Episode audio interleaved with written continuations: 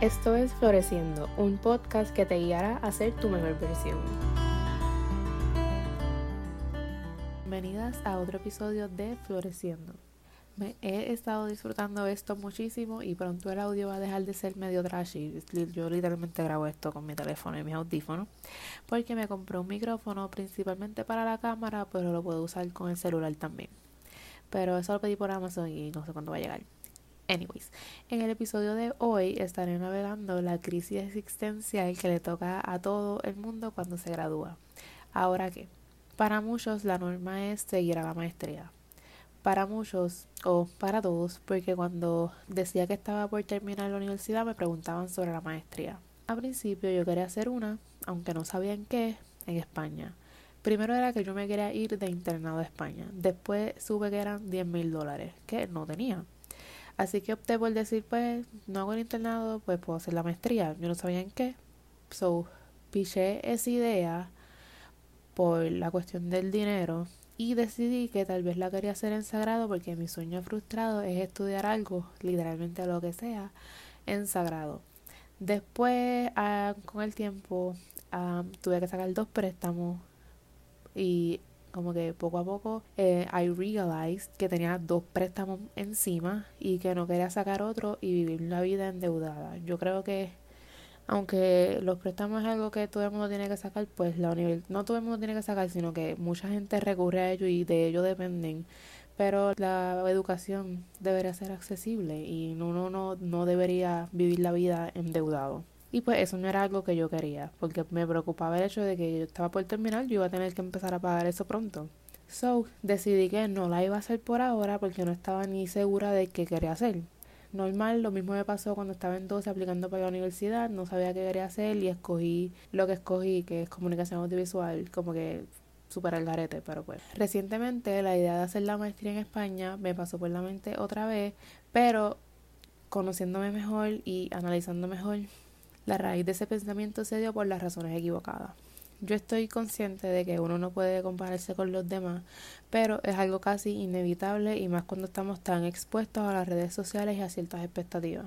Mucha gente en mis redes sociales se estaban graduando y se estaban preparando para estudios graduados aquí o afuera y yo pues me sentía como que igual, que mi vida iba a seguir como normal, como como lleva tiempo siendo. Y ahí empecé a dudar de mí, de mis decisiones y de mi futuro normal. Eh, tú sabes, yo creo que esto es algo por lo que todo el mundo pasa.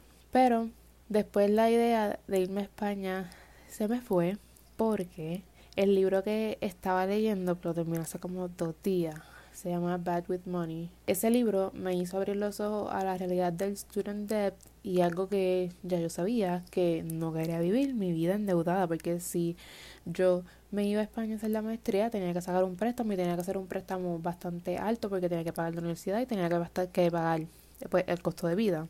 Y entonces me pregunté, ¿para qué me iba a endeudar tanto? ¿Para sentir que estaba haciendo lo que debía?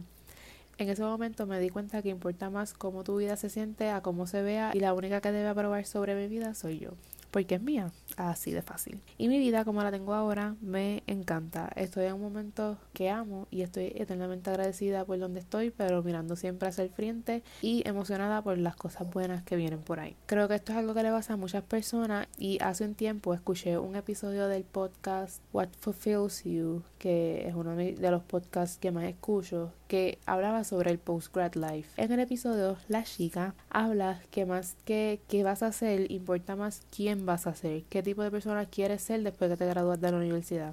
Siempre se le da más importancia al título y al trabajo que al ser auténtico que somos. Para navegar ese laberinto, la chica propuso contestar estas preguntas que voy a contestar aquí y los invito a hacer lo mismo. La primera, ¿cómo se ve tu día perfecto?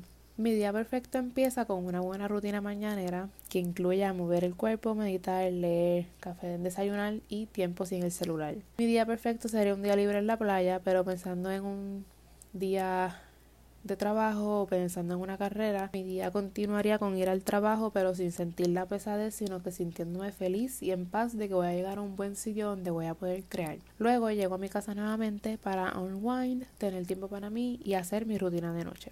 Esos son mis días favoritos y se parece bastante a los días que estoy viviendo ahora mismo y eso me hace sentir bien y a gusto. La segunda pregunta es ¿dónde quieres vivir? yo me veo viviendo en Puerto Rico. Viviría por un tiempo afuera, particularmente en Europa o por ahí, en esas áreas, pero siempre volvería a Puerto Rico. Estados Unidos queda descartado, aunque uno nunca debería decir nunca, pero no es algo que me interesa realmente. Y yo sé que esto aquí es un papelón, pero es mi papelón y yo quiero tener la oportunidad de hacer mi trabajo aquí, en mi casa y pues impactar a la gente de aquí.